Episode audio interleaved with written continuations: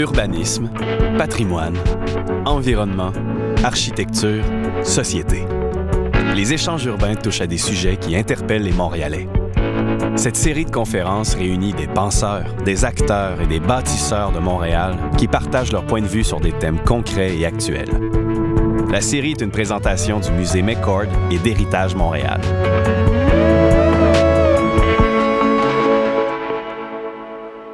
La conférence Les intérieurs, décors accessoires au patrimoine véritable a eu lieu le 9 novembre 2016. Elle réunissait Odile Tremblay, journaliste au quotidien Le Devoir, Jérôme Labrec, photographe, et Julia Gerzovich, directrice et associée de la firme Evoque Architecture, qui s'adressera à l'auditoire en anglais. La série Échange urbain est enregistrée devant public au musée McCord et animée par Dinou Bumbaru, directeur des politiques à Héritage Montréal. C'est la cinquième euh, saison, c'est vrai. On a parmi nous le, le conférencier inaugural, Jean Descaries. On se rappellera de son, son intervention fleuve sur euh, le fleuve. voilà. Il y a plusieurs années. So thank you very much for having had the, the courage and the resilience and the spirit of endeavor to cross the flow of concrete on Sherbrooke, to find your way. You know, there's really there Thompson, you know, all these people that you can see the portrait in the Nutman exhibition that is open recently here. Uh, you're surely part of them. And you, you deserve a black and white picture somewhere. Alors, euh, c'est formidable. Effectivement, on va parler des intérieurs et je vous donne quelques exemples. Euh, Benz, le silo numéro 5. Euh, le pavillon du parc La, du jardin botanique, la forge Cadieux, le théâtre Outremont au Rialto, euh, l'école, euh, les écoles euh, comme au Parc La Fontaine. Euh, la question des espaces intérieurs est très présente dans le, le cas du patrimoine. Par contre, des exemples, euh, et je pense aussi la Basique Notre-Dame, tiens, hein, Saint-Esprit de, Rosemont, vous en avez plein. Il y a toutes sortes de situations. Puis ça, c'est quand on n'embarque même pas dans le résidentiel, où on a souvent des lieux. Je me rappelle, à mon début, Héritage Montréal, on a eu la chance d'aller visiter. Une dame nous avait invités. Elle habite sur le bord du parc La Fontaine. Et à l'intérieur, dans son salon, il y avait des peintures naïves, des paysages. Mais c'était pas du papier peint, c'était de la peinture. Dans, le salon d'un triplex. Alors, les situations sont très nombreuses. And um, so we thought we might want to explore that. A few examples. Some years ago, I was part of the CCU in Outremont, Comité consultatif d'urbanisme. And if you go next to Saint Germain Church on Côte Sainte Catherine at night, which is about now now, you will find that you're completely exposed to the suspended ceiling lighting of the school that has been built next to the church. Alors, on avait cette situation. Malheureusement, on a passé des heures de temps à discuter de la forme des fenêtres, de l'architecture pour qu'elle soit bien intégrée avec les bâtiments voisins, que ce soit pas un ajout euh, qui jure dans le paysage tout en étant moderne. Or, qu'est-ce qui s'est passé? C'est que la, la, la, la, feuille de vitre, la simple vitre entre l'espace extérieur et l'espace intérieur, était une séparation aussi opaque pratiquement conceptuellement que le mur de Berlin. Ce qui fait qu'on n'avait pas l'habitude de regarder ce qui se passe à l'intérieur des bâtiments. Or, les plafonds suspendus ont beaucoup d'impact sur l'élévation réelle des bâtiments. Ce n'est pas nécessairement un exemple de patrimoine, si vous voulez, mais ça nous rappelle à quel point on est, c'est tellement enraciné dans nos habitudes, la distinction entre l'extérieur et l'intérieur. Or, qui n'a pas été ému en rentrant dans un, beau commerce, une ancienne banque avec ses boiseries, des comptoirs, euh, des fois même c'est des usines, des commerces. Qui est allé à, à Sainte-Anne-de-Bellevue chez Daou? Hein? Oui, oui, vous pouvez passer en avant. Euh, tout le monde vous regarde, mais il y a une autre porte, hein? Alors, mais on prend pas les noms. Comme ça, c'est un embarras, mais c'est anonyme. Alors, donc, cette situation, euh, depuis plusieurs années, il y a des réflexions sur euh, la façon dont les outils en patrimoine peuvent s'occuper de ça. And this is only a recent development. In 2012, the um, Quebec government adopted a new Cultural Heritage Act in which there is the possibility for municipality to actually designate interior spaces. It's a rather new thing. I mean, in the past, even a designated building by the Quebec government was not guaranteed to be covered for its interior. Alors, c'est une chose sur laquelle il y a encore de l'expérience à faire. On comprend qu'il y a des études en cours à la Ville de Montréal pour voir comment mettre en œuvre ces nouveaux pouvoirs, parce qu'il y a tellement de, choses intéressantes et on ne veut pas non plus commencer à, créer une situation où on momifie les bâtiments au complet. Alors, comment l'adaptation, la, vitalité de l'édifice peut être assurée tout en s'assurant que son, intérieur n'est pas envoyé au container comme ça a été trop longtemps le cas. Euh, on a trois invités ce, soir pour l'échange urbain. On a euh, Odile Tremblay, qui est journaliste au devoir. Elle s'occupe de la section culturelle. Elle est très sensible au dictat, m'a-t-on dit. Mais euh, elle a été euh, longtemps responsable de la section culturelle au devoir. Elle s'est commis systématiquement depuis 25 ans dans la rédaction de chroniques, notamment pour le cinéma. Et c'est une chose intéressante, c'est qu'une partie de la bataille sur les intérieurs a été commencée avec la sauvegarde des cinémas il y a 25-30 ans. Rappelez-vous les batailles 85 pour sauver le cinéma Outremont. Euh, 1989, un colloque sur les intérieurs de cinéma. le ministère, la ville commencent à réaliser. Donc, l'écran et la salle de l'écran ont été un provocateur de ça, autant que les intérieurs des églises, par exemple. Euh, donc, Odile Tremblay euh, commencera et on se rappelle qu'elle a obtenu le prix Judith Chasmin en 2005 euh, dans la section opinion. Donc, son opinion a du poids et de la qualité. Et c'était notamment en, relation à des textes sur l'héritage religieux dans le cinéma au Québec. Alors, il y a peut-être des choses qu'on va... On va avoir un nouvel angle, un nouveau regard sur le sujet. Jérôme Labrec, deuxième intervenant, euh, est diplômé en communication de Concordia. Il a une pratique en film et en documentaire et en, euh, en, production publicitaire, mais également des documentaires radiophoniques. Donc, comment est-ce qu'on va développer les intérieurs auditifs? Je ne sais pas. Et, euh, mais il y a le studio, le fameux studio Victor, qui est un intérieur absolument monumental, parce que le studio Victor à Saint-Henri, c'est un, c'est un monument de l'architecture euh, de l'enregistrement radiophonique, euh, ben, musical. Et euh, maintenant, depuis quelques années, il se tourne sur la photo et l'exploration du bâti, notamment les intérieurs. Donc, un autre regard. Et Julia Gersowitz, who is an architect, uh, who started her practice some years ago. She's one of the leading architects in the heritage field in Canada. Uh, has been working on um, on the West Block. Is that true?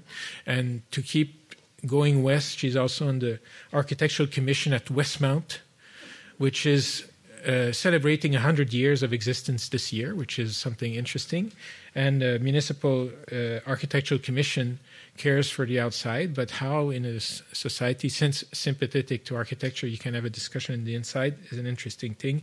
Julia started her practice, I think, with Maison Alcan, and that's a c'est un, un, sujet à l'heure du jour ces jours-ci. Elle est pierre angulaire d'Héritage Montréal. Alors, on va avoir les trois présentations et après ça, un petit échange. Préparez vos questions, mais il ne faut pas les préparer d'avance. Il faut vraiment être dans la conversation lorsque nos intervenants auront intervenu.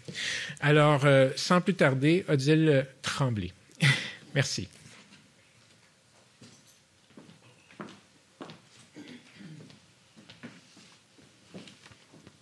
Bonjour. Euh, je voulais dire aussi que j'ai une formation en ethnologie, donc je me suis toujours vraiment intéressée euh, euh, aux, traditions et puis à leur conservation. Donc, même comme journaliste, j'ai gardé un œil sur ce, toujours sur ce sujet-là. Évidemment, la question du, jour, c'est se demander si les intérieurs sont, sont aussi importants ou s'il faut les garder les préserver comme, les extérieurs, alors qu'ils sont plus importants euh, que, l'extérieur pour toutes sortes de raisons, ne serait-ce que parce que dans les lieux de culte, c'est à l'intérieur que les gens vont prier, euh, dans les, les, usines, c'est à l'intérieur qu'ils ont travaillé, euh, dans les maisons, c'est là que les gens ont vécu. Et, partout, les fantômes sont à l'intérieur plus qu'à l'extérieur. Et, je pense que si on a eu beaucoup de politiques de, de, préservation de façade, ça se conçoit aussi parce que c'est plus simple. Euh, c'est plus facile, c'est moins onéreux. Euh, parce qu'au fond, si les gens peuvent se promener devant la façade, t'as pas à trouver une vocation à l'établissement, faire venir des gens. Euh, souvent, les matériaux sont, très fragiles à l'intérieur. Il, y a des restaurations à faire. Donc, euh, je vois bien moi que ça, a à voir aussi avec des, questions de facilité, puis qu'il faut se battre contre, ces problématiques-là. Et puis, euh, évidemment, euh, comme j'ai travaillé beaucoup en cinéma, euh, je me suis promené depuis longtemps. J'habitais à côté du Rialto, puis on allait même quasiment faire, on se battait au Rialto carrément quand l'ancien propriétaire avait fait un steakhouse en bas. Il, il, avait modifié des, des, des, éléments patrimoniaux. Ça a été un peu repris après, ça a été refait, mais enfin, c'était classé, on le savait. Et puis, on sait aussi que dans les intérieurs, souvent, toute porte close, les gens peuvent faire bien des choses avant que classé, pas classé, les autorités s'en aperçoivent. Et, c'est pour ça aussi que dans cet espace intime qu'est l'intérieur, euh, c'est plus difficile, c'est plus complexe. Et puis euh, euh, aussi, il faut lui trouver une vocation. Tu sais, je pensais au, 9e chez Eaton, tout le monde trouve, on trouve tous extraordinaire que ça a été préservé. mais ce n'est plus un restaurant, c'était c'était un restaurant comme on sait, remarquable, art déco et tout et préservé, euh, qui, avait survécu à tout. Et, mais enfin, on ne visite pas le promoteur. On peut trouver vraiment de façon de, de, de, le, montrer à la population. Et, et si bien qu'on se rend compte qu'il y a plusieurs étapes de préservation intérieure aussi. Encore faut-il qu'ils trouvent une vocation et qu'on puisse le voir. Et est-ce qu'on qu'on préserve pour préserver ou est-ce que, euh, par exemple, le ministère de la Culture, qui devrait être le grand maître d'œuvre de tout ça, ne devrait pas s'occuper qu'à chaque étape, même la dernière, qui est celle de, de, de montrer la chose. Euh, euh, est-ce, qu'il faut s'arrêter à une étape puis laisser le promoteur après ça fermer la porte puis dire bon mais je le préserve, mais au fond on boucle tout. Et puis aussi je me euh, bon je travaille en culture et je m'aperçois que quand on, on, implique des artistes ou des, architectes visionnaires dans un, dans un projet de restauration intérieure, que ça apporte beaucoup. Parce que des fois, la tendance, évidemment, il y a eu des mauvaises années là, où ils vidaient tout, et puis javelisait. Mais des fois, il y a des éléments qu'on pense pas, peut-être que les gens n'ont pas pensé à sauvegarder et, qui, euh, et qui, au fond, se serait extrêmement bien marié avec la, nouvelle vocation qu'avait le lieu. Tu sais, quand on va chez Renaud-Brie, par exemple, euh, on, voit qu'ils n'ont ils ont pas gardé du tout sur du parc, ils n'ont pas gardé les, éléments extérieurs, alors que au fond, ça aurait très bien pu se faire, puisque c'est un endroit qui, qui, est un centre culturel en quelque part, euh, mais ils n'y ont pas pensé. Et puis des fois, on voyage, on voit des choses comme... J'étais allé à, Rome, euh, il y avait, il y avait euh, un musée extraordinaire qui s'appelait le, Monte Martini, et c'était dans une ancienne centrale électrique. Puis au lieu de, de, tout vider l'intérieur de la centrale électrique, pour mettre, euh, parce que ça appartenait au, musée du Capitole, donc pour, mettre des, statues, des marbres antiques, ce qui était, effectivement, ils en mettaient. Ils avaient gardé toute la machinerie, ils avaient gardé, je vous ai apporté le livre, faut vous montrer ce que toute la machinerie, ils, avaient gardé la salle des machines, puis les statues antiques étaient posées devant et ça donnait euh, un effet extraordinaire. Mais je me dis, il y a des gens, il y a des visionnaires qui ont pensé à ça, il y a, il y a des artistes qui se sont dit, tu sais, pourquoi faut, faut, tout enlever? C'est comme par exemple, on voit l'espace chez Shawinigan qui est très bien, c'est un espace comme ça qui est de, du, patrimoine industriel, mais enfin, ils ont gardé juste les murs. Peut-être qu'il y aurait eu des possibilités de garder d'autres choses, mais pour ça, il faut que à chaque bâtiment, de quelle corde qu'il soit, il faut quand même se poser la question s'il n'y a pas des préservations possibles. Et aussi, qu'est-ce qu'on fait avec? Parce qu'il y en a, évidemment, euh, qui, qui méritent d'être préservés complètement. Et puis, il y en a d'autres au contraire, qu'il faut réinterpréter. Puis encore là, ça prend des, visionnaires qui vont le réinterpréter. J'avais, ah oui, ça, c'est mes deux photos. Euh, je voulais vous montrer à Québec euh, la maison de, la littérature qui, que vous voyez à droite. Ça, c'est euh, l'ancien Institut canadien, OK, qu'ils ont complètement repeint pour en faire une bibliothèque, un centre littéraire, mais même les moulures, les boiseries, ils ont tout repeint en blanc ce qui aurait pu être une hérésie. OK? Mais c'est réussi, c'est de toute beauté. Puis en haut, ils ont, ils ont laissé des, quelques bancs pour montrer euh, euh, l'héritage du passé. Et, finalement, c'est une réinterprétation parce que ça, avait une valeur, mais c'était pas une valeur immense. Et donc, ont, il y a des possibilités aussi. Je veux dire qu'on n'est pas obligé de garder toujours, dans tous les cas, des, des endroits intacts. Puis à côté, je, voulais vous montrer, c'est la, vieille bibliothèque au Moran Center, la, vieille bibliothèque anglaise qui est là depuis le, 19e siècle, qui est restée en l'état et qui est d'une beauté exceptionnelle. Mais elle, évidemment, il faut pas toucher à rien. Il y a, des cas comme ça où, la valeur intrinsèque de l'intérieur ne, ne, que personne ne va le contester. Mais elle est encore une bibliothèque. Quand, une église est encore une église, quand euh, une banque est encore une banque, il y, a des possibilités. Mais le problème, c'est aussi quand euh, il n'y a plus de vocation. Tu sais, mettons, on parlait tantôt du 9e chez, Eaton, mais c'est plus un restaurant. Qu'est-ce qu'on fait? C'est plus là que ça devient complexe. Puis aussi, euh, mais aussi quand on, change la vocation, parce que au fond, il y, a toutes sortes de, bâtiments qui... Euh, voyons, excusez, je vais perdre mon idée. Par exemple, euh, les, anciens palaces. Ok, nous autres, moi, je les ai vus, je les ai vus tomber depuis 25 ans. J'ai vu tomber l'eau, j'ai vu tomber le Séville. Euh, l'autre fois, je me suis même promené au vieux Snowdon, qui a été, il y avait eu un incendie. Je suis allé, et puis là, au deuxième étage, qui avait été quand même préservé, avec des, il y avait encore des fraises de Brifa, il y avait le plafond, et tout ça a, brûlé, le, les, pompiers sont passés par là. Donc, mais la ville le laissait à l'abandon depuis trois ans parce qu'ils savent pas quoi faire avec un bâtiment qui, coûte extrêmement cher, qu'il va falloir restaurer à, à, grand prix, euh, et puis lui trouver quelle vocation. le problème des palaces en est un vraiment de, de, de, quoi faire avec, avec ces, ces endroits-là, parce que de plus en plus, on peut pas... Euh, c'est pas tous les théâtres qui peuvent être conservés, surtout quand ils sont à moitié euh, détruit. Donc, donc il va y avoir des, il va avoir, je dirais, ça prend une volonté collective de, s'occuper des intérieurs, mais il va y avoir aussi des décisions qui doivent être prises au cas par cas. Parce que, tu sais, l'autre fois, j'étais allé, à, je dans une, euh, dans une, la cathédrale où il y avait euh, Théosias le duc qui, avait, qui avait fait toutes les fresques. La question pose pas pour personne. C'est quand euh, il, y a des, nuances dans, ce qu'on doit préserver.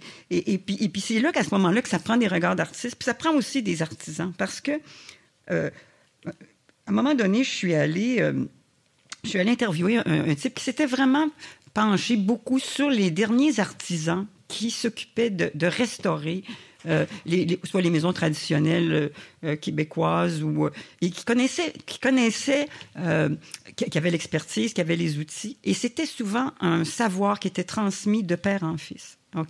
C'était de maîtres artisans non reconnus par la commission. Et souvent, ils étaient chassés des chantiers. Ces gens-là, ils sont encore chassés des chantiers. Et puis, il y en avait. J'ai des, des chiffres ici. Attendez. Il y en avait 5000 il y a à peu près 20 ans. Maintenant, ils sont à peu près 1000. Et, et, en plus, ils travaillent au noir et, personne ne les veut. Et là, j'avais appelé la, la, la commission d'inconscience, j'avais dit, écoutez, qu'est-ce que vous faites? Ça prend des gens, parce que c'est bien beau tout ça, mais encore faut-il des gens pour les restaurer et qui connaissent ça. Et, et là, bon, il patinait un peu. Il disait, écoutez, on voudrait former une relève, mais est-ce que ça voulait dire avoir quelques heures de formation alors que ces gens-là ont des, formations de, depuis leur enfance, euh, surtout quand c'est de père en fils, maître apprenti. Est-ce qu'il n'y aurait pas des compagnonnages? mais en tout cas, qu'il faudrait reconnaître des expertises. Donc, il y a, ça aussi, c'est que pendant qu'on ne bouge pas, euh, il y a des métiers qui disparaissent. Il y, a, ceux qui connaissent ça, qui sont les, les, les, grands spécialistes et qui, qui au fond, que personne ne euh, ne, prend au sérieux. Euh, vraiment, ils font rire d'eux. Puis ils nous en parlent. Moi, je les appelais, puis je leur disais qu'est-ce qui arrive? Ils me disaient, ma, pauvre madame, on, se cache. Les, gens qui ont des maisons euh, patrimoniales nous appellent. Des fois, même l'État les employés un peu par, par la bande. Mais en fait, ils n'avaient pas vraiment le droit d'être là. Puis c'était les seuls qui connaissaient ça. Et, là, c'est qu'on arrive avec un patrimoine, on se dit, oui, il faut préserver nos intérieurs, quels qu'ils soient. Euh, ça, peut être autant l'État que les particuliers, que, des usines. Et, et c'est pas les mêmes, nécessairement, les mêmes artisans. Quand, ils ont fait l'impérial, le cinéma impérial, qui est un joyau, là, euh, sur, la rue de Bleury, le cinéma le mieux préservé, à ce moment à Montréal. Les trois paliers de gouvernement s'en sont mêlés. Ils ont mis énormément d'argent. On était dans les années 2000. Et puis là, il y avait une famille d'Italiens qui étaient encore capables de faire ça parce que leur expertise était là. Mais encore fallait-il les trouver. C'est rendu que c'est le carnet d'adresses même qui, est en train d'en pâtir. Et je me dis que au fond, quand on regarde tout ça, le, patrimoine intérieur, c'est qu'il s'en perd, il va s'en perdre de plus en plus si on n'est pas vigilant, puis il faut, il faut se battre plus que pour l'extérieur, parce que, comme on l'a dit, c'est plus facile une façade à préserver que, que, tous des éléments euh, fragiles et complexes qui portent l'âme et qui portent tous les fantômes euh, de, notre passé. Mais pour ça aussi, il, il faudrait qu'il y ait un maître d'œuvre, et puis il y a beaucoup d'intervenants il y a, bon, on sait, il y a le ministère de la Culture qui, qui, qui, est normalement et, et, chapeau ça, mais les villes euh, sont là-dedans. Euh, c'est le ministère du Travail qui, qui, qui, qui, est présent sur les chantiers de construction. Si jamais il y a des cours qui sont donnés pour former des, des, des, des nouveaux, une relève finalement d'ouvriers qui sont capables de le faire, euh, ben, à ce moment-là, le ministère de l'Éducation va s'en mêler, mais c'est comme s'il n'y avait pas personne pour chapeauter la chose, rôle qui devrait, d'après moi, être imparti au ministère de la Culture que j'avais appelé d'ailleurs en leur disant, écoutez, accepteriez-vous de prendre euh, la charge générale, d'être un peu comme un parapluie, parce que euh, si, tout le monde en fait un peu, puis qu'il y, en a qui, ont, leurs ouvriers euh, cachés, les autres les ont pas, il y, aurait peut-être moyen aussi que ça soit comme très multidisciplinaire, comme je disais, avec des, des, des, des architectes qui, qui, sont visionnaires pour, dans certains cas, parce qu'effectivement, il faut restaurer, mais en partie et puis aussi des historiens, il va s'en dire, mais, mais euh, aussi des, artisans spécialisés et, que, tout ce monde-là puisse marcher de concert. Mais, mais moi, ce que je vois, c'est que c'est souvent fragmentaire. Et puis, euh, ce qu'on constate aussi, c'est que les promoteurs, mais ils, ont, un peu le dernier mot, même s'ils ne devraient pas l'avoir. C'est-à-dire qu'ils peuvent laisser, laisser euh, soit pourrir, soit, soit ils, peuvent, ils peuvent laisser ça comme ça, sans trop s'en occuper. Puis aussi, il y, a des bâtiments, bon, on les sauve, je veux bien, on sauve l'intérieur, mettons, on trouve ça formidable, mais la, question est aussi qu'il faut l'accompagner jusqu'au moment où euh, euh, on va pouvoir euh, le transformer en quelque chose et l'ouvrir au public. Si vraiment c'est pour le laisser là, enfermé entre quatre murs, où, personne ne va y avoir accès, ben voilà, euh, ma, crainte, c'est ça. Donc, ce que je veux dire, c'est que ça, prend un maître d'œuvre, et puis ça prend une volonté collective, et puis c'est plus difficile que pour l'extérieur, donc il faut se battre. Voilà.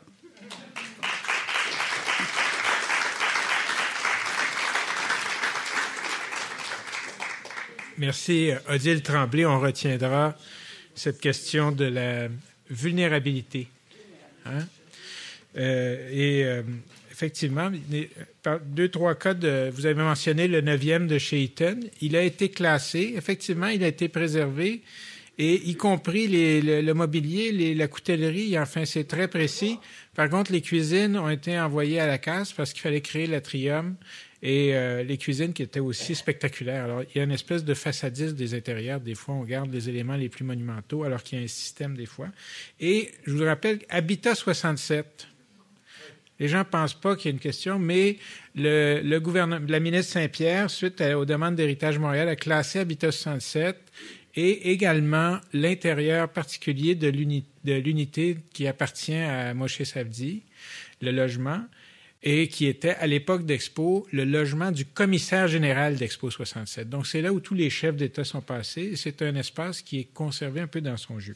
Alors on va revenir sur plusieurs de ces cas tantôt, mais gardons à l'esprit cette vulnérabilité puis la, la, façon dont on a réussi à gagner la façade parce qu'elle appartient à l'espace public d'une certaine façon et tout le monde la voit. Et même dans certains endroits, on ne s'occupe que de la façade visible de la rue. Les façades arrière, qui parfois sont très intéressantes, sont euh, hors, euh, je ne veux pas dire d'état de nuire, mais en dehors de l'écran radar. Jérôme euh, a une intervention et va nous parler du faucon maltais.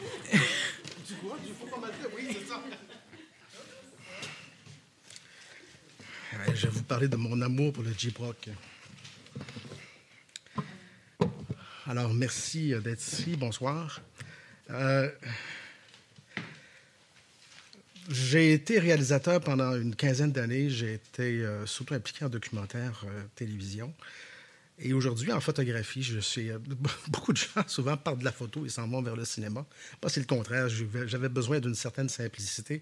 Et c'est extraordinaire de pouvoir observer l'architecture et les intérieurs surtout, parce que je me spécialise en architecture et l'intérieur.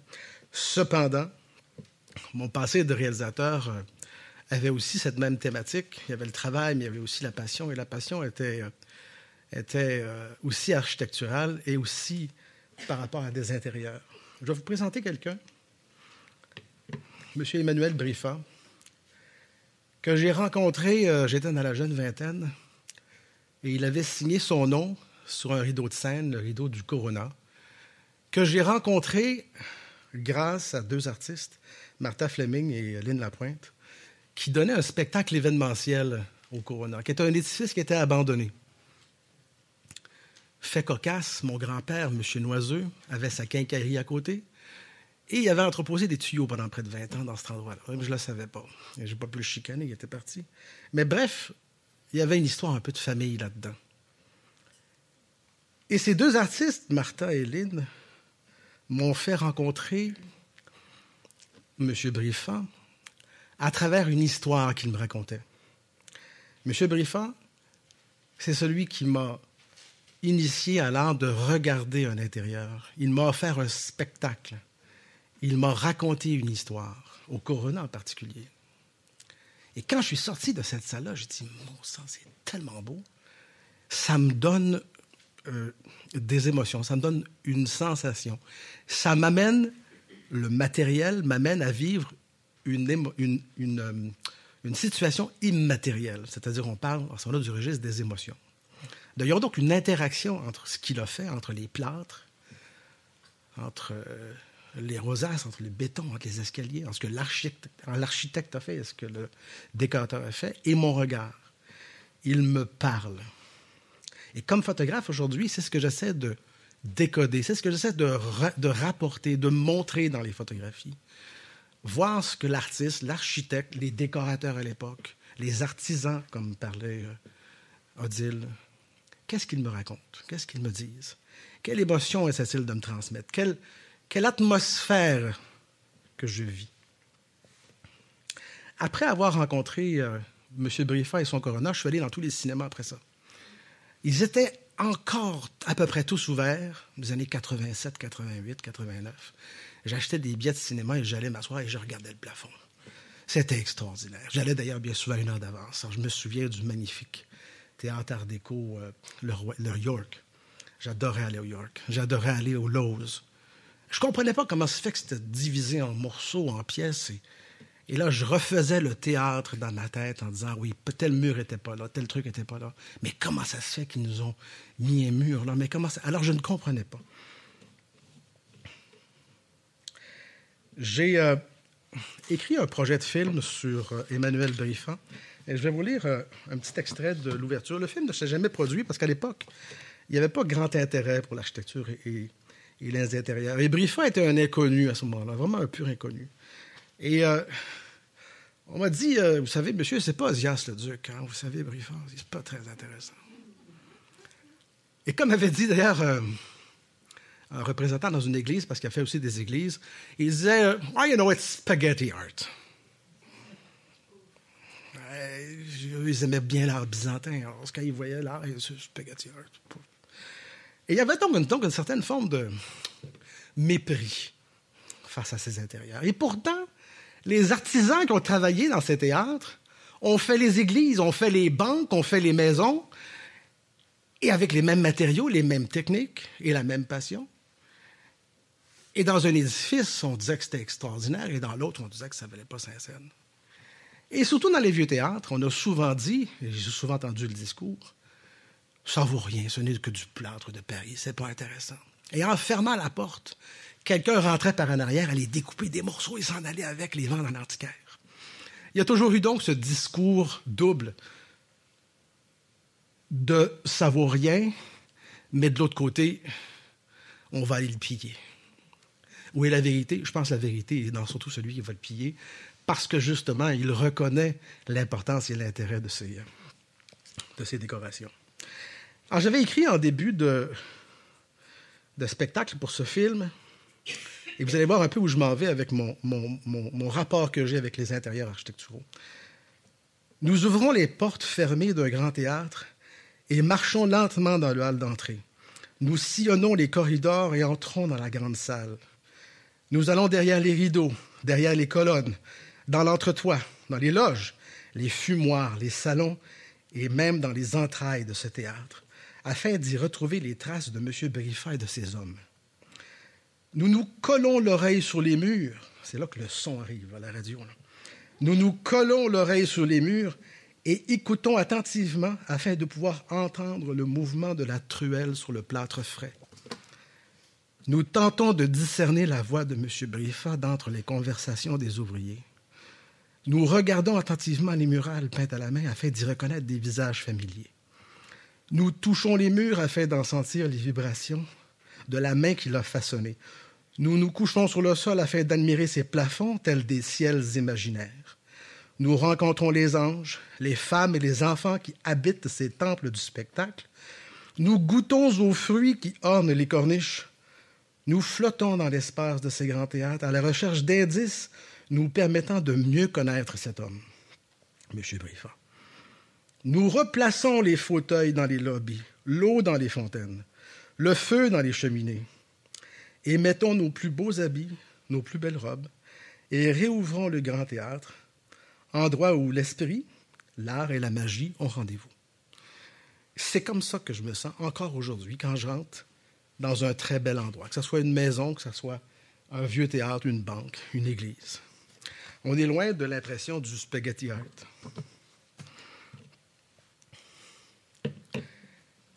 Aujourd'hui, il y a une mode de l'exploration urbaine, urbex. Ça ici, c'est un ancien couvent, Sainte-Clotilde. Et le décor naturel de l'endroit parle autant que celui de Briffa. Mais il dit autre chose. Il parle de violence, il parle de drame, il parle d'abandon. Mais à la fois, c'est extraordinaire. Bon, c'est certain que le drame de l'incendie n'est pas quelque chose d'extraordinaire. Mais le résultat que le temps a laissé, que le feu a laissé, nous, raconte une histoire. Et cette histoire-là, elle est très populaire chez les gens. Vous allez regarder sur les sites Internet, et surtout en Europe où il y a beaucoup de vieux châteaux et de vieux bunkers abandonnés. C'est extraordinaire la quantité de décors qu'on se fait, se fait montrer et qu'on découvre à travers ces explorateurs de, l'urbanité. Je vous montre ça parce que le théâtre Corona, tantôt, a été restauré, mais restauré non pas à l'état neuf, mais restauré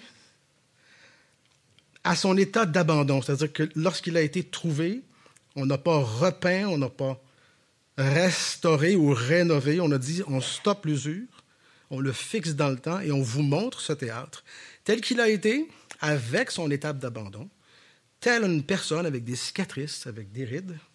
Et c'est l'histoire qu'il raconte. Comme cet endroit-là raconte aussi son histoire. Et c'est un mode de conservation que je vois rarement à Montréal. Je ne sais pas, peut-être je me trompe, j'ai fait quelques années que j'ai pas fouillé dans les nouveaux dossiers, mais je trouve que le Coronet est un bel exemple de restauration où, à moindre coût, on peut refaire vivre un endroit tout en gardant l'étape d'abandon qui, elle, elle aussi, fait partie de l'histoire de la vie de cet endroit-là. L'antithèse. Ça, c'est 1904, Bishop Court. Il n'y a rien à dire. Il n'y a, plus d'histoire. Bon, vous me direz, il n'est pas fini. Là. Ben, il manque le tapis. Je pense que c'était 48 heures. 40, euh, on visse les ampoules au plafond, on, euh, on change la rampe, on met du tapis. Il n'y en a plus d'histoire. Il n'y en a plus d'histoire, mais il n'y a plus aussi d'histoire. L'histoire de Montréal, l'histoire du bâtiment. Il y a une fantastique histoire dans cet édifice-là. Ben oui, je sais, c'est moins cher faire ça. C'est plus pratique, c'est des condos, c'est correct. C'est un investissement. Je suis d'accord avec tout ça. Mais l'effort de garder certaines sections, certaines parties intactes est beaucoup plus intéressante que ça. Maintenant, c'est encore la même théorie. Le plâtre de Paris n'est pas intéressant, et de l'autre côté, on va scier des petits morceaux la nuit pour aller les vendre dans les.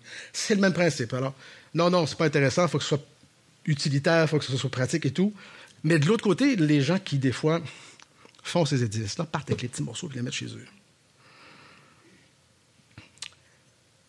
Est-ce que l'avenir de des intérieurs à Montréal, c'est ça? Des fois, j'ai l'impression que oui. sans être prophète de malheur, je trouve qu'il y a une accélération. Un peu comme dans les années 70, où en ce moment, on a un boom économique et on se dit, vite, ça prend du neuf. Et ça, malheureusement, euh, c'est un drame. Même client pour qui j'ai fait des photos, mais cette fois-ci, le Lowe's de Montréal, et ma foi, moi-même qui n'aime pas le J-Proc, je dis, ben là, écoute, c'est le fun, ça. On le sait, l'entrée du Lowe's, tu peux rien faire avec ça, sauf ça. Et à quelque part, le fait d'avoir gardé des éléments à l'intérieur de l'entrée me permet à la fois d'exploiter l'endroit, aujourd'hui, avec une fonction moderne, tout en préservant l'histoire du passé.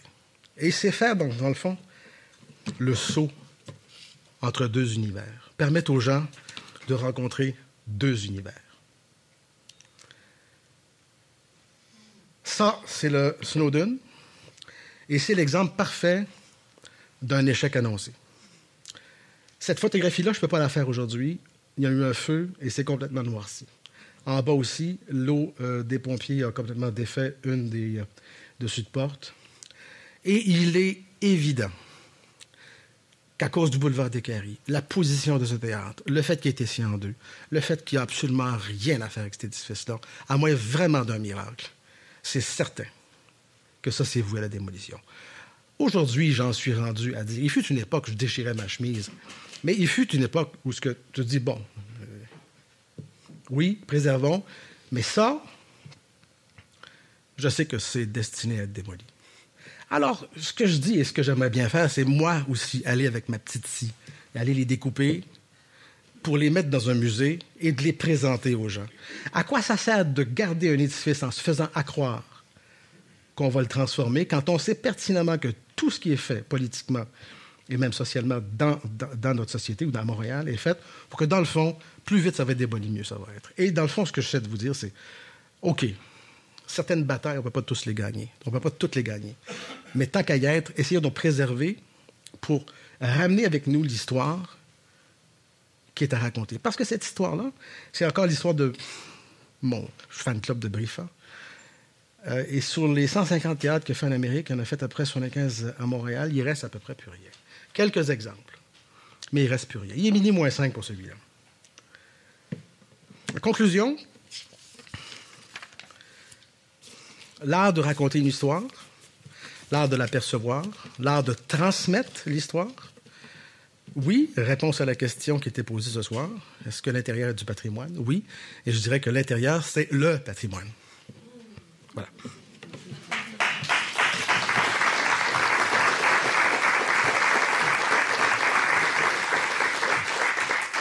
Merci, Jérôme. Effectivement, ne pas prendre la commande pour. Oui, c'est correct?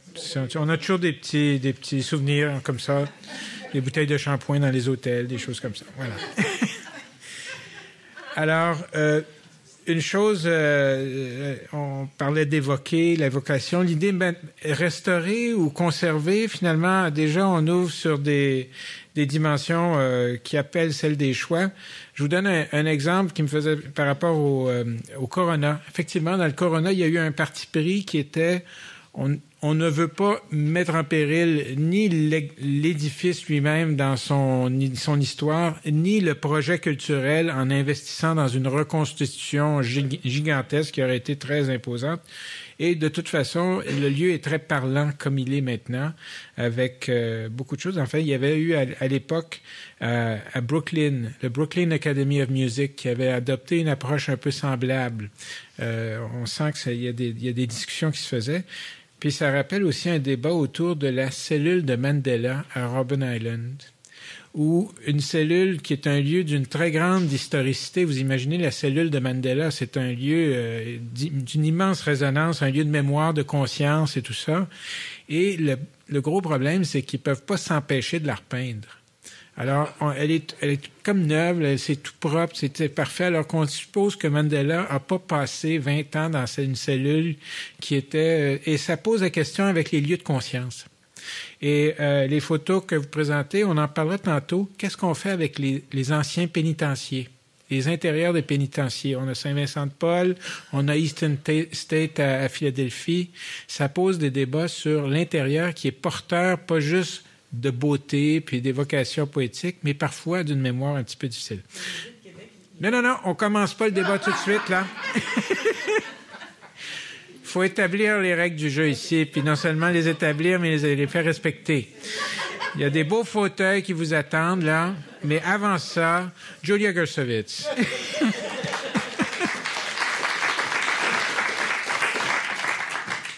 uh, merci, Dino.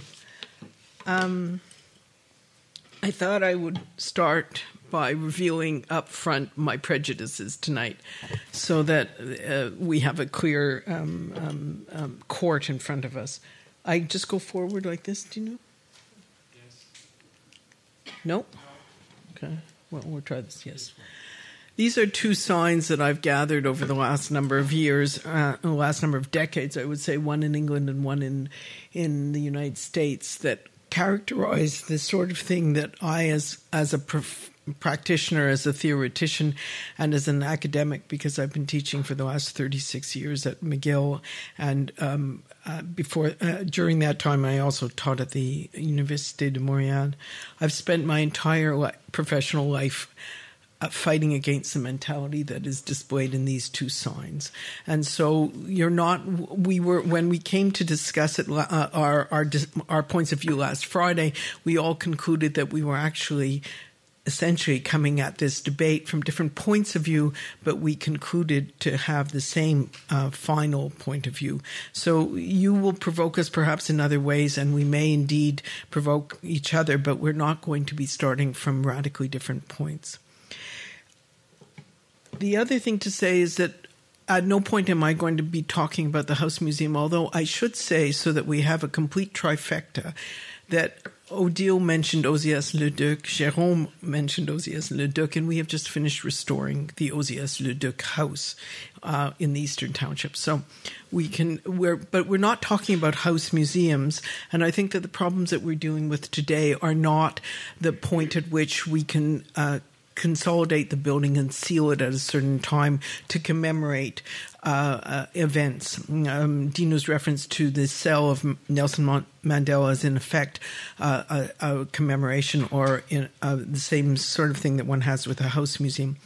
However, one has to say that the lessons in integrity and authenticity of place that a visit brings is obviously deeply important to a large number of people, and that we know that by immersing yourself in that environment rather than reading about it or looking at about on the web must be extremely compelling to people because a good percentage of tourist dollars are dedicated to people coming to visit uh, museums, whether they're house museums, commemoration sites, or or or or other places. It's very compelling, and it brings a large part of the population into play as they move around um, experiencing them.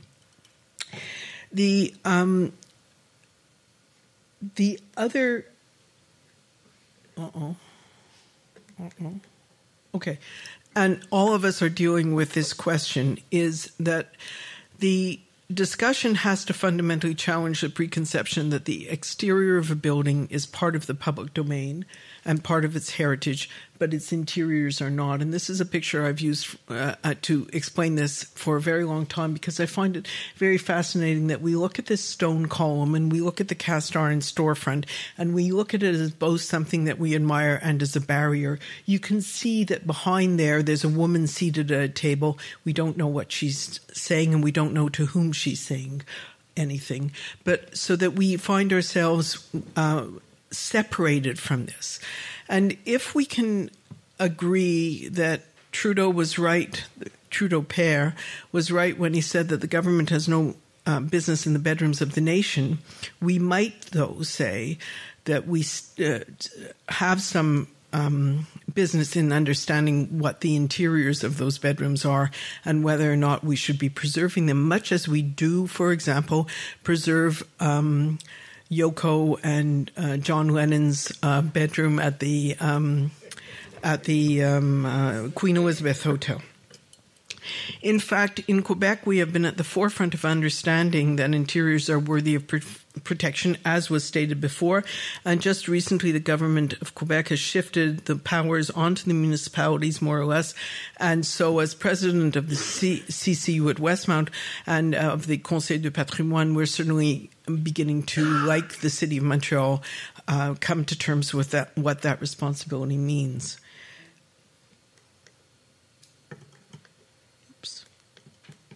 Okay. But I would suggest to you that interiors are not important merely for their aesthetic considerations. And this is a modern building that I picked, one of the airports that our firm has designed in the far north for the Inuit. And I think that it's a, it, it seems to me a remarkably clear example of the fact that interiors are not merely about aesthetic considerations and about craftsmanship and about um, materials that can no longer be found. They are also about patterns of use and the way in which society uses a space and what that communicates to the space.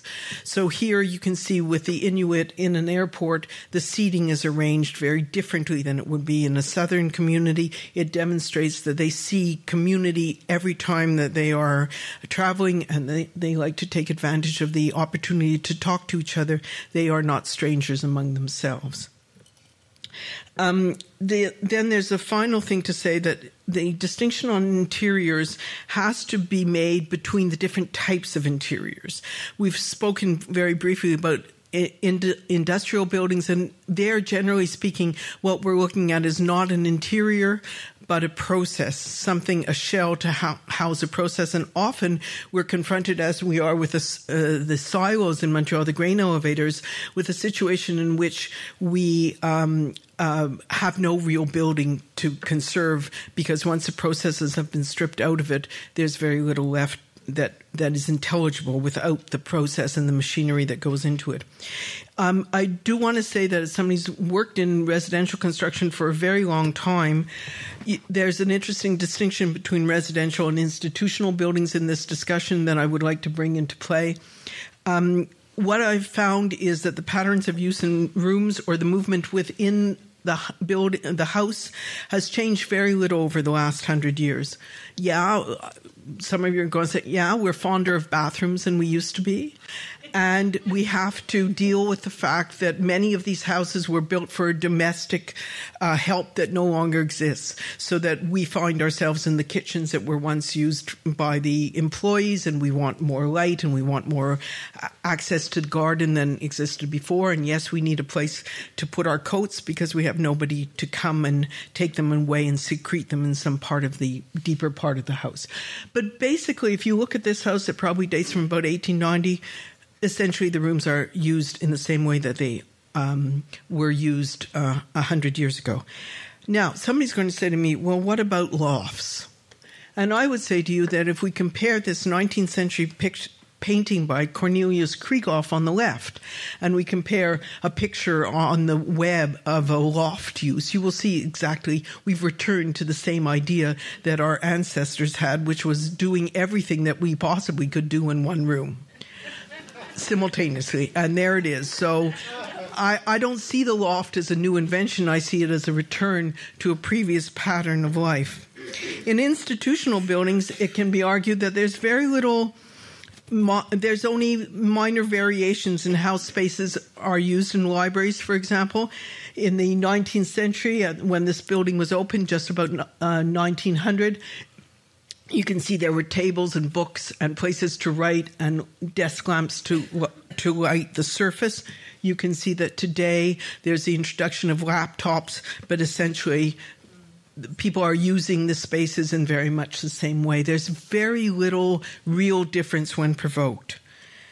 And when there when you can indeed look at spaces, understand where their heritage values lie, what makes those spaces important, and if you can preserve those heritage values, you will find that the interior of the building can receive a number of different changes. This is the third um, use now for the Jean Talon station that we restored about 10 or more years ago it was it started out as a bookstore, it then became an SAQ, now it's a Joe Fresh. Each time the shell itself of this marvelous Art Deco building remains there to um, be the backdrop for the goods that it is serving. So um, I close with an example of something that our office did not do, but I greatly admire, which is the um, uh, uh, changing of the uh, congregation, de, uh, the um, the Sœur Grise um, mother house, the Grey Nuns mother house, where the chapel was converted into a university library, um, with a great deal of um, correct um, interpretation and saving of the architecture of the space, and now that architecture begins to be a backdrop for another kind of contemplative experience. So I think that we haven't had a chance to talk about craftsmanship or the loss of craftsmanship. We haven't had a chance to talk about the material palettes that once gone, the great um, marvelous paneling in oak once d- destroyed is gone forever. And we haven't talked about sustainability and the idea that if you're in the building and you keep using the building, you're using the most sustainable building you possibly could. But I have no doubt that interiors can be saved. They should be saved. We've got a partial example here with the McCord, and I guess that's the point at which we'll begin our discussion.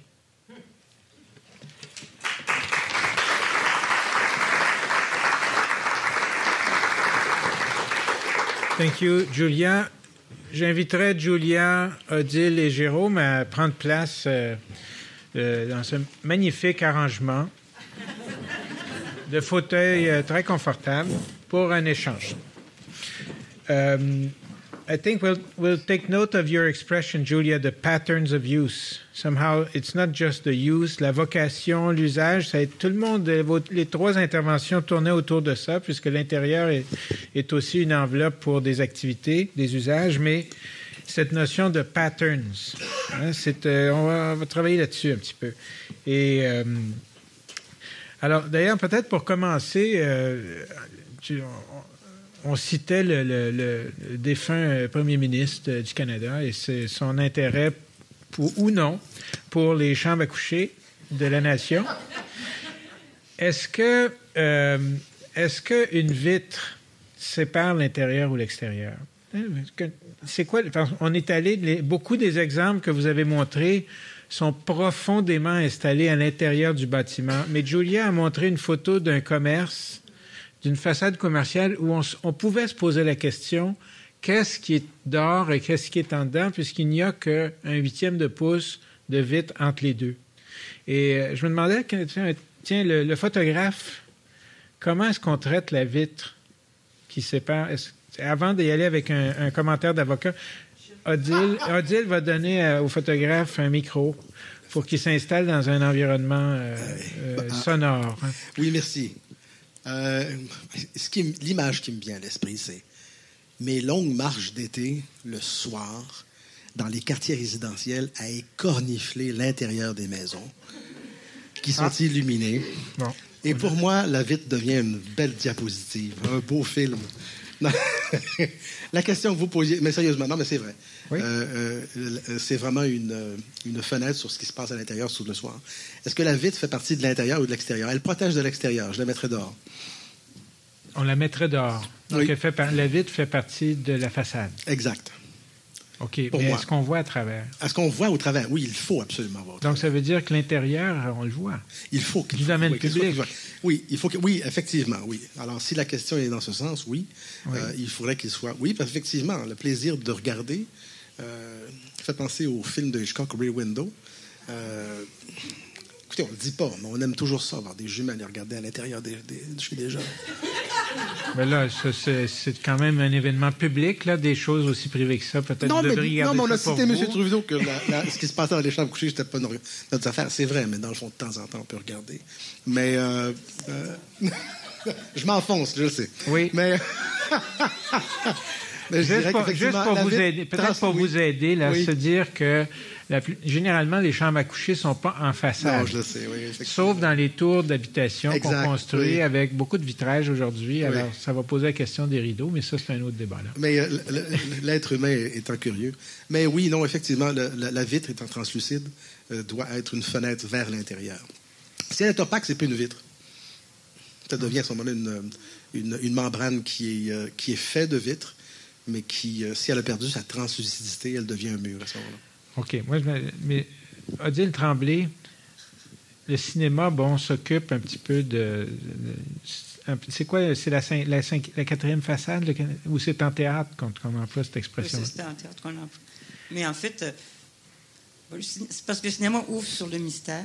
Euh, les intérieurs sont, la poésie et le mystère. euh, donc, euh, je- le, cinéma est là pour ça, la littérature est là pour ça. L'art, finalement, c'est toujours de percer les intérieurs. C'est- le but de l'art. C'est pour ça que je considère que l'intérieur a, en tout cas, un intérêt supérieur à l'extérieur, parce que l'extérieur appartient à tous, tandis que l'intérieur, on s'y infiltre, et, tous les artistes essaient de d'ouvrir la, porte secrète vers les intérieurs. Et, je pense aussi que c'est une des raisons pour lesquelles on- n'ose pas, peut-être que, même qu'il y a moins de restauration, on, on le dit, c'est plus compliqué, euh, les restaurations intérieures, etc. Mais, il y a aussi une espèce peut-être de, de pudeur euh, qui, va, euh, à cause que l'intérieur est, un espace d'intimité et, que, finalement, on, est toujours des voyeurs qui n'osent pas traverser. mais, mais je crois que, que si, si tout l'art est, est- est- est dans le- la découverte des intérieurs, ça doit être parce qu'ils sont. euh, il y a quelque chose de capital vraiment là-dedans, puis que la vérité est là. Julia, you've mentioned, you have a microphone. Uh, Julia, you've mentioned room 1742. Yes. Yes. How about taking the, the, the elevator down and connecting to the, the central station? Hein, la gare centrale de la ville de Montréal. C'est- c'est quand même un espace intérieur, mais éminemment public. On parle beaucoup des intérieurs comme des lieux intimes. Mais on a à Montréal une ville intérieure. How do we deal with this? Should we have a chapter in the plans d'urbanisme about l'intérieur de la ville intérieure or just the drawing of the map? You know, um, the uh, in a, in a curious way, my last slide, which I chose not to to put up, but if you could just go to it, This one? the last one after this, just go next. But if there was a next one, then this would not be the last one. It, this was the last to be discussed. what I wanted to discuss with Place uh, uh, Vendôme, which was completed about 1720, was that you can actually have a, an, um, a construction in which the interior is hived off, is not important and not related to the exterior.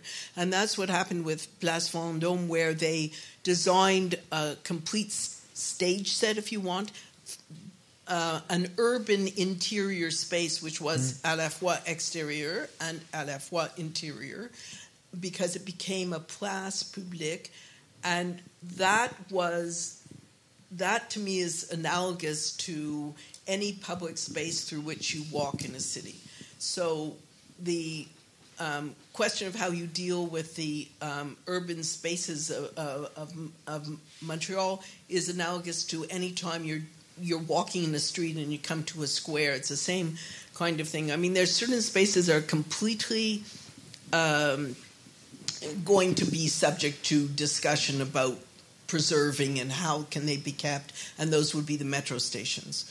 Ah, oui, ben oui. right, they're part of the underground, but they have a very distinct nature to them, and we're very proud of their interior design, generally speaking. I mean, there's some of them that I think people are going meh about, but there are others that we're very excited about.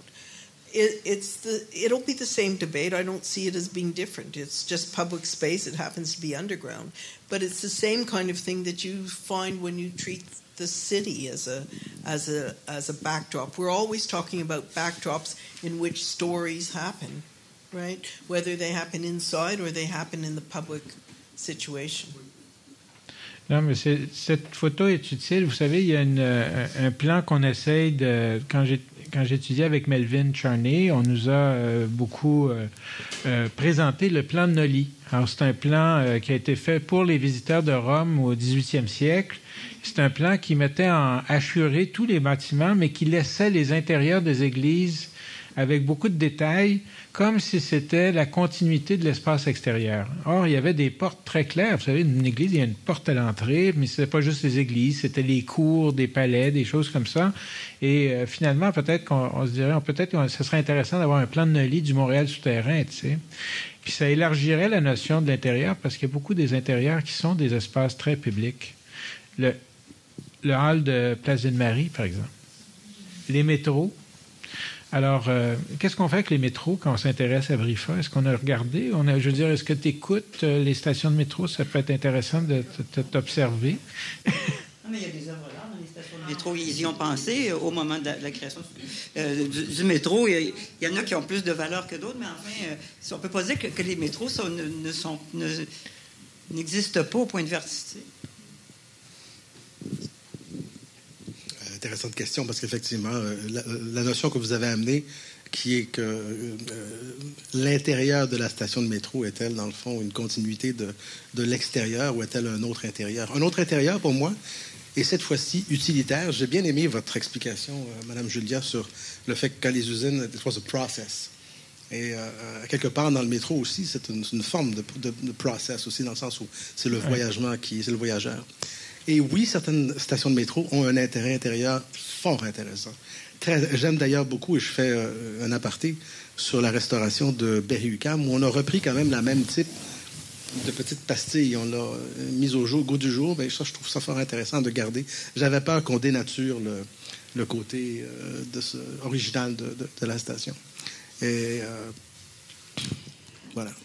Ouais, c'est sans doute qu'on l'a fait à Berry-UQAM parce qu'on n'est pas loin de l'ancienne pharmacie de Montréal, sur Sainte-Catherine, dont l'intérieur était malheureusement ravagé par un Radio Shack. Um, do you know, I think there are just two points that I would like to say about this. One is that it's pretty clear from the examples that we're voyaging towards that we're quite prepared to see um, the the value in historic interiors as being almost to the present. I mean, the metro stations are 50 years old, but we still see them as very much part of our daily lives. We don't see them as belonging to a distant and historic past. So we are ready to embrace modern interiors as being equally important in, in the discussion as 19th century or earlier interiors. That's one thing. The other thing that's important to say is that sometimes a building's interiors can be distinctly at risk because the there is a new idea about movement patterns. And the easiest example to give you about this is the work that we're doing at union station which is considered to be in toronto the finest beaux-arts building in, in canada and there, Beaux-Arts architecture is by its nature defined by spaces that are enclosed. They don't bleed one to another. There's a series, there's a kind of deliberateness of how they connect. And as the railway stations have been admiring, shall we say, airport design, they've been trying to introduce airport design and airport seating into into stations that had very distinctive waiting rooms. Mm. And in doing that, they're beginning to or we're looking at buildings where the walls have been completely removed and destroyed and the clarity of the spaces are gone and you're ending up with spaces that are pretty mosh but now suddenly they can put rows and rows of, uh, of seating all over the place like you see in an airport. So it's interesting to see how new patterns can have very poor impacts on existing buildings too Est-ce est que tu penses que ça vient du fait qu'on ne sait plus lire les bâtiments? Yeah. C'est facile de regarder l'extérieur en disant des colonnes, donc on s'occupe des colonnes, il n'y a pas de problème. Puis à l'intérieur, on n'a aucune façon d'apprécier ça. Est-ce que...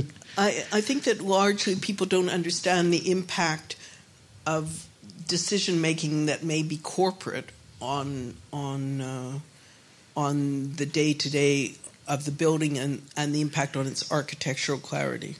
I guess I would say that. OK.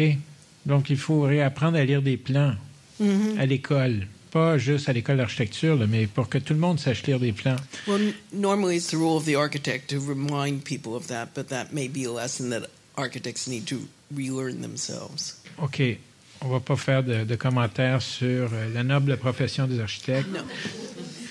Mais on va. Il y avait une. Euh, Odile a mentionné la question d'un. d'un- peut-être un parapluie. Enfin, c'est un parapluie. Peut-être un- on peut trouver un titre un peu. C'est un, grand- un grand capitaine. Ça prend Maître d'œuvre. un maître d'œuvre. Voilà. Alors, parlez un peu du ministre. Hein, c'est un- presque dit. Le ministre de la culture devrait être le maître d'œuvre, d'une certaine façon. Est-ce qu'on accepterait que le ministre s'occupe peut-être pas de ce qui se passe dans cer- sur certains meubles de la chambre à coucher, mais sur les murs de la chambre à coucher? Mais c'est-à-dire que moi, ce Hein? que je vois, c'est la, fra- la fragmentation de l'action. Et, et je sais bien que si tout le monde a, a sa petite part où il, il s'occupe de la ville, s'occupe de son bout, euh, tel ministère s'occupe de son bout, puis que personne ne regarde l'ensemble, on- n'aura jamais de, de- de vision globale. Je ne pense pas que ce ministre-là, en particulier, soit, soit particulièrement allumé. Je, je- je m'excuse, mais c'est- le fond de ma pensée. Mais, mais enfin, c'est pas le ministre. Non, on parle de l'institution du de ministre, pas de la, pas la l'institution. personne. On parle de l'institution. Oui, ça va prendre, ça va prendre euh, oui, un organisme que, que appelons ça ce ministère, ça sera un ministère, mais, mais qui, qui est, qui est au-dessus du reste, parce qu'à un moment donné, toutes ces petites actions-là se, se font sans, sans la vraie coordination. Puis aussi, c'est c'est un esprit. Ce qu'il faut, c'est développer un esprit. Comme ce que je disais, bon, les artisans, il faut y penser à ces histoires-là. Et, et l'histoire, euh, l'idée aussi que parfois, il y a des monuments qu'il faut restaurer en partie, les intérieurs, et qu'il et qu'il y a d'autres trucs qu'il faut sacrifier. Encore faut-il qu'il y ait des visions euh, qui, qui soient, qui soient capables de.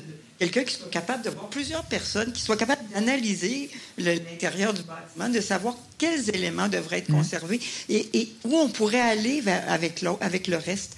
Parce que Sinon, ça reste fait par des fonctionnaires. Il ne faut pas que ce soit juste des fonctionnaires. On parle du ministère de la Culture, mais si c'est juste des fonctionnaires, c'est raté. Il faut que ce soit des équipes multidisciplinaires, avec des historiens, avec des architectes, avec des, des- des gens qui ont de la vision, euh, avec des, des- artistes. Je, sais, moi, que le regard d'artiste change beaucoup quand, Oui. Est-ce qu'on, est-ce quand on dit le regard d'artiste, est-ce que c'est le regard des artistes en art visuel ou c'est. Est-ce que les écrivains, par exemple, on parle de photographes aussi, il y a, plusieurs euh, disciplines. Des fois, on sait comment certains espaces peuvent gagner une dimension supplémentaire au niveau de leur, euh, leur puissance évocatrice à l'intérieur par la littérature. Mais c'est la poésie du lieu que, que- les gens doivent comprendre et, et doivent saisir et, et- et doivent développer et, et montrer. Si- S'il n'y a personne qui a ce regard de, poésie supérieure, on, va, on, la rater, la restauration de l'intérieur. Ce que j'essaie de dire, c'est qu'il ne faut, pas juste le, nez planté sur, la chose, mais essayer justement de faire affaire avec des, gens qui ont, une, vision plus large.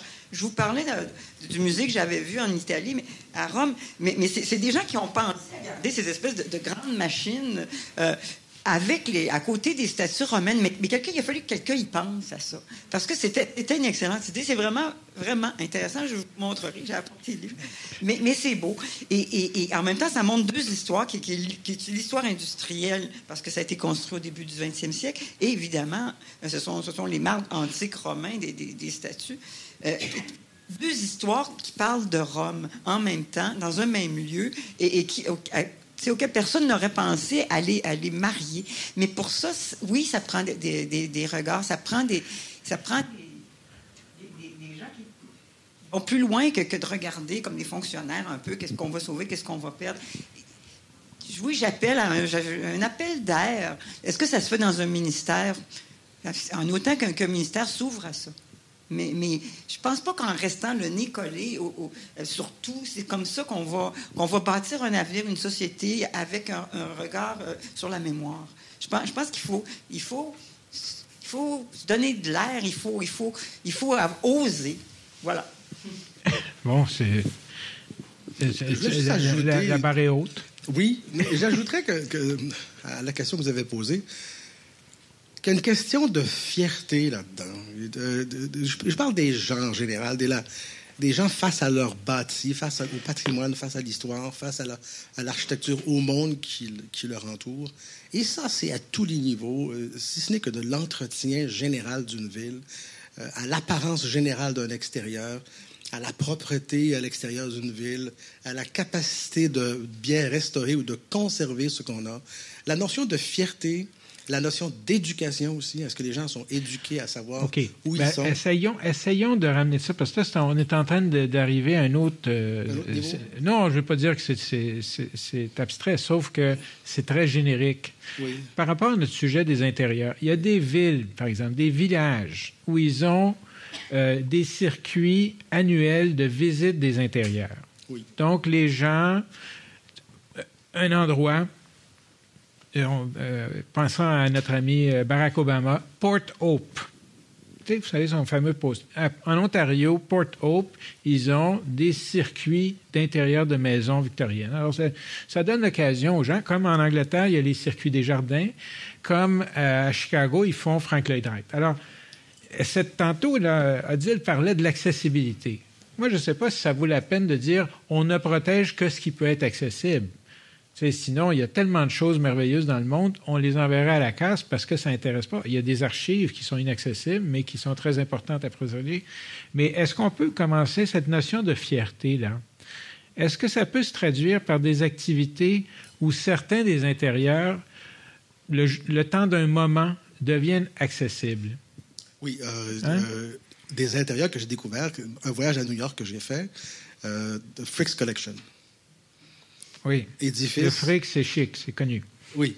Mais, mais, mais quand j'étais, j'étais tout jeune, et pour moi, c'était fantastique de pouvoir se promener dans cet intérieur tel qu'il était. Oui. Et, et oui, c'est cette éducation-là que ça m'a donné euh, euh, s'est inscrit euh, dans mon subconscient et a créé chez moi quelqu'un qui était beaucoup plus en, en- en lien avec ce qu'il voyait, parce qu'on m'a montré ce que c'était. Il faut le montrer aux gens. Il ne faut pas prendre pour acquis que les gens vont déjà savoir que cet intérieur-là. Oui, il faut le montrer. C'est une transmission de savoir, transmission d'information. Et il y a- il y, a un manque à ce niveau-là, je crois. OK. Et euh, peut-être est-ce qu'il y a un, un micro qui peut circuler? Parce qu'il y a peut-être des gens qui on m'a pas signalé, mais hein, si, oui, si vous voulez. Non, non, mais euh, regarde- regardez, regardez nos conférenciers à quel point ils veulent partager la parole. Donc, s'il y y a des questions, regardez-en, on va, on va appeler à la salle. là. Et c'est tout en haut. Oui. Qui est-ce qui voulait parler? C'est Odile. C'est Julia. Parlez, Julia. Charleston a few years ago, and it became pretty clear to me that it was really mostly the. Although we were visitors to the city, we had stumbled across a neighborhood swarm where the neighbors all went into each other's houses and they wanted to see exactly what what new improvements they had made from year to year. So there's a, certainly another layer of uh, to the appreciation of of interiors that we're not talking about today, and that is both pride and yet also extreme jealousy. OK. C'est presque du Jane Austen. Pride and Jealousy. Mais à Québec, ils avaient commencé des, ils avaient fait des tentatives pour faire des circuits de visite des intérieurs. Donc, il y a peut-être, il y a peut-être des choses qu'on pourrait imaginer. Question. Oui, donc merci beaucoup. Euh, J'apprécie beaucoup tout ce qui est décor intérieur et patrimoine, etc. J'ai une question, par exemple, par rapport à la praticalité dans certains cas, parce que c'est bien d'imaginer euh, qu'on peut toujours euh, préserver ce qu'il y a de beau et ce qu'il y a de- d'architectural. Mais en même temps, des fois, il y a des considérations au niveau du chauffage ou au niveau de, euh, de la technologie, par exemple. Il y a vraiment de grosses considérations par rapport à ces enjeux-là. Donc, j'aimerais juste poser la question euh, aux, gens qui ont parlé, à nos conférenciers. Um, Qu'est-ce que vous en pensez? So, what do you think about the idea of being able to truly adapt an interior to um, the changing needs of, let's say, practical concerns like heating and anything um, pertaining to new technology? And is it possible? Is it possible to have both? OK. Alors, je vais, on va, on- supposant que Jérôme et Odile vont répondre en disant Put a another sweater on. Ça- pour aspects, je vais peut-être suggérer à Julia qui a, a eu à répondre à ces problèmes pour le West Block et tellement d'autres bâtiments. I think that one of the reasons that I felt it was interesting to separate buildings into different typologies and to look at the problems attached to the different typologies is that when you're dealing with uh, institutional and commercial buildings, it has to be closer? No. No. No, you're thinking in high frequency. yes, I, um, I, Okay. I think that what we are looking at are buildings that are much more subjected to code requirements. Somebody mentioned the word accessibility, but not in the way that my brain works in saying, okay, it has to be universally accessible, it has to have fire stairs, it has to have elevators, it has to have sprinklers, it has to have ventilation, et cetera, et cetera, et cetera. So that those buildings are subject to the greatest impact, and the question becomes how you manage them, but with very few exceptions, they can be managed. If you have the volonté to manage them and the the savoir-faire, you can do it. That, that's not the that's not the problem. The problem is fashion. It is not technology. Okay, that's. Uh, I don't. uh, Okay, that's a big statement. ok, donc euh, euh, il faut, il faut donc lisez plus Wire et moins Architectural Digest. C'est ça. C'est moins dangereux. Autre question. En avant, ici. Lucy. Hi, I've been trying to phrase this in French, but I'm just going to go straight straight to the English. Yeah, just go for Latin. That's my third language. Um, It's all About- Greek to me. about the maître ouvrier and the artisanal. Okay, this is, um, I guess, for Od- Odier regarding the the skill, the special skills uh, that are that are that are kind of operating in the dark and handed down from generation to generation, uh, which we fortunately still have here, it seems, and the amount, amazing amount of work that could be done. Can we not bring them back from the brink? I happen to know some young people, for example, who are waiting eagerly for places to register in ébénisterie or charpentier or vi- different, you know, ironworking skills in, in the CEGEPs that offer them. Why can we not match the skills with the needs? It's if it's a naive question, but I'm just wondering. Micro. C'est c'est- c'est plus que vous savez que euh, la commission de la, construction, il y a beaucoup des chasses gardées, il y a beaucoup des. des je ne veux pas dire que c'est un monde de, de, de, de tough puis de gars, de gars durs, mais, mais c'est pas le, milieu où le monde. C'est pas des ballerines qui, qui vont accepter, aller sur, sur, leur, sur leur pointe en état très dé- délicat. C'est un monde difficile. C'est peut-être un des secteurs où ça joue le plus du, gros bras, et puis où il y a le plus de chasse gardée. Donc, c'est difficile. Et, pour ça, il faudrait justement que le, ministère de la Culture chapeaute à un moment donné ce genre, de, problème-là. Mais ils sont en train de le faire. Il y a une réflexion en ce moment qui est amorcée. Ces réflexions-là sont là. Euh, après ça, ils veulent essayer de créer, comme je vous ai dit, de, donner des, crédits, d'essayer de, faire des maillages, des compagnonnages. Mais c'est, très difficile euh, d'être accepté là, sur des chantiers de construction si tu n'es pas passé par, par euh, leur structure à eux. Et pour ça, il faut, il faut- il faut vraiment que, tous ces gens-là se, se- se retrouvent et se parlent et qu'on trouve une façon parce qu'il y a des métiers qui se perdent. C'est pas tant ceux qui s'apprennent au, au cégep, encore, ils, ont plus de chances, eux autres, de s'intégrer dans le système. C'est c'est beaucoup plus ce qui s'apprend de maître à apprenti. Puis, euh, il y en a que c'est vraiment depuis des générations, là, euh, qui, par exemple, qui pratiquent la forge. Euh, c'est encore dans les milieux ruraux. Comme je disais, c'est plus. Il y a, il y a 60 de, de- de ceux qui, euh, qui, pratiquent, qui connaissent vraiment bien les métiers traditionnels du bâtiment intérieur qui sont dans la région de Québec. Donc, on voit que ça, va être c'est localisé vraiment dans les, dans les- les parties les plus anciennes, Québec, Charlevoix et tout, mais que justement, c'est en train d'échapper à d'autres. Et, et- et que, et y a, en ce moment, ce qu'il faut, c'est pousser sur les institutions pour qu'elles bougent. Parce qu'il y a quand même des. des, des ils étudient, ils, font des, grands rapports. C'est le moment, en fait, de, leur pousser dessus. C'est le moment de les appeler parce qu'ils en font. Ils, se font tellement reprocher. Puis aussi, c'est que ça disparaît. Il y a des métiers qui disparaissent. Il y a des savoir-faire qui disparaissent. Parce que même à étudier à l'école, il, y a des vieux, surtout pour les vieilles maisons canadiennes, il, y a, des, savoir-faire qui, sont il en reste presque plus qui connaissent. Oui, les plâtres, les enduits, c'est des ah, choses qui. C'est des recettes. Hein, les assemblages, pour les C'est vraiment ceux qui connaissent ça parce que leur, grand-père, leur arrière-grand-père savaient comment faire une maison canadienne. Mais, mais dans les ça, ça, ça s'apprend même difficilement à l'école. Même, quand même, ils en exportent d'Europe hein, maintenant. Il y a, peut-être un, défi que, que vous soulevez aussi, c'est que, non, non, mais, non, non, non, non, non, non, mais c'est par exemple, c'est qu'on a au Québec, et, mais c'est pas juste au Québec, mais on a l'expression l'industrie de la construction qui, qui cache un, un truc très important, c'est l'art de bâtir. Vous savez, depuis des, siècles, des millénaires, la société humaine a développé l'art de bâtir avec une connaissance des matériaux, une connaissance des proportions. il y a des espaces qui sont agréables parce que les proportions sont heureuses. Et il y a des finis, il y a toutes sortes de trucs hein, qui sont associés à ça, des jeux des couleurs. Vous savez, il n'y a pas que Le Corbusier qui, qui mettait l'accent sur les couleurs pour finir son projet, de toutes sortes d'époques. Et ça, c'est l'art de bâtir. Or, c'est décrit comme le secteur de la l'industrie de la construction. Alors, est-ce qu'on peut réconcilier les deux? C'est un gros débat, mais on va essayer de le faire autour du plâtre. Donc, qui n'est pas un matériau noble, parce que beaucoup des...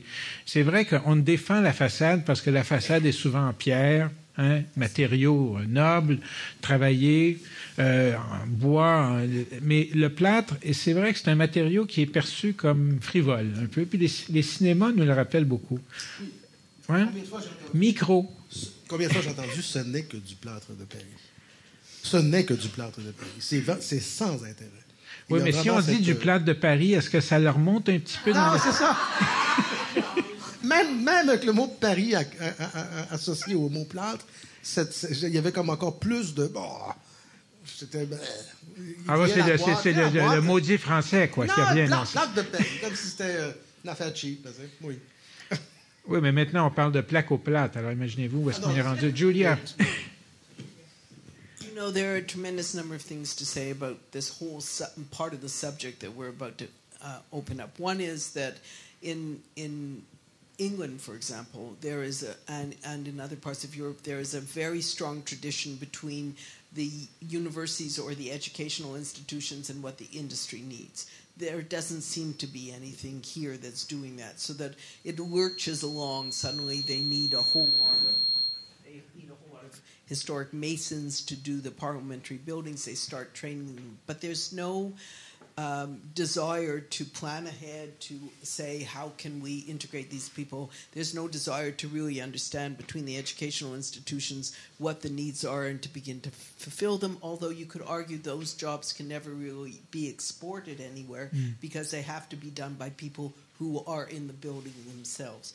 I will tell you an anecdote that when we started working on Alcan in 1980, uh, we needed a lot of plaster restoration and everybody was going, oh, it's dead art, dead art. And then I discovered the Italian sectors of Montreal, where it was not a dead art. And it was very much um, still celebrated, and the craftsmanship was there. And it was those men from St. Leonard who came and did the plaster restoration in, in Maison Alcan, and they still exist. The trades are there, and they can do what they need to do. What isn't there is the uh, desire by many people who continue to be trained as modernists and despise what you are admiring and what we are admiring. I think that's a very big problem, Tina. Hmm. It's a it's a it's a battle between uh, hardcore modernists and people who see that uh, there's value in what we're we're talking about today it's, interest, it's interesting what you're saying because uh, uh, uh in the theaters I was uh, uh, talking about, yeah. all the plasters were Italian. Yeah. And I met one of the petite filles, Ignacolo, and she remembered her father working Mr. Brifa, who were telling people, work slowly, do a good job. Le bel ouvrage. Oui. Travaillez lentement, faites du bon travail. Ce qui est à l'antithèse de ce qu'on peut retrouver sur les chantiers aujourd'hui. C'est comment ça se fait que tu n'as pas fini? Ma monte à tourner. Alors, euh, non, c'est très intéressant de constater qu'il y a encore des, euh, des générations de, de, plâtriers chez les, euh, la communauté italienne. Et, la communauté italienne nous a donné beaucoup, effectivement, face à ces, face à ces savoir-faire. Elle nous a donné Ninkeri aussi. Ninkeri, ben c'est ça, les vitraux, applicateurs de feuilles d'or, feuilles d'argent, etc. Toutes sortes de métiers qui ont fait nos églises aussi, hein, nos théâtres c'est eux qui restaurent aussi. Hein. C'est les familles italiennes souvent qui vont chercher pour, pour restaurer ah les, palaces quand, quand euh, ils décident qu'ils vont les. Comme l'impérial, c'était des Italiens. On, les voyait travailler, c'était quelque chose d'extraordinaire. Mais, mais, il y avait le père, le fils, puis les autres, c'est des vieilles techniques qu'ils avaient importées d'Italie. Mais n'oubliez pas que souvent, c'était des, des c'était pas des, Québécois qui avaient, qui avaient créé ces palaces-là d'origine. C'était souvent des, des, gens, qui, des immigrants euh, qui venaient ben aussi d'Italie. Donc, finalement, c'est eux autres qui connaissaient ça. Euh, moi, je vous recommande, si vous vous égarez un peu dans les, différents sens euh, interdits du plateau Mont-Royal, et un jour, si vous tombez au coin de Folhomme, non, c'est Partenay et Laurier, c'est l'école des métiers de la construction. Et euh, là, ils se font un devoir d'enseigner ces techniques-là. Alors, il y a quand même des lieux d'espace. Il faut aller à l'intérieur. Faites semblant de chercher un formulaire, là. Puis vous allez pouvoir les. Vous, prenez une, cette ancienne école des années 50 qui a été transformée en, en, centre pour les métiers où les étudiants doivent faire leurs travaux pratiques dans les couloirs. Donc, vous avez des voûtes en plate, des choses, toutes sortes de trucs qui apparaissent d'une année à l'autre. En fait, ça vaut le coup. Euh, je ne sais pas si on a une dernière question, mais sinon, y a-t-il une dernière question? Non. Alors, c'est peut-être le moment de remercier euh, nos, euh, nos intervenants.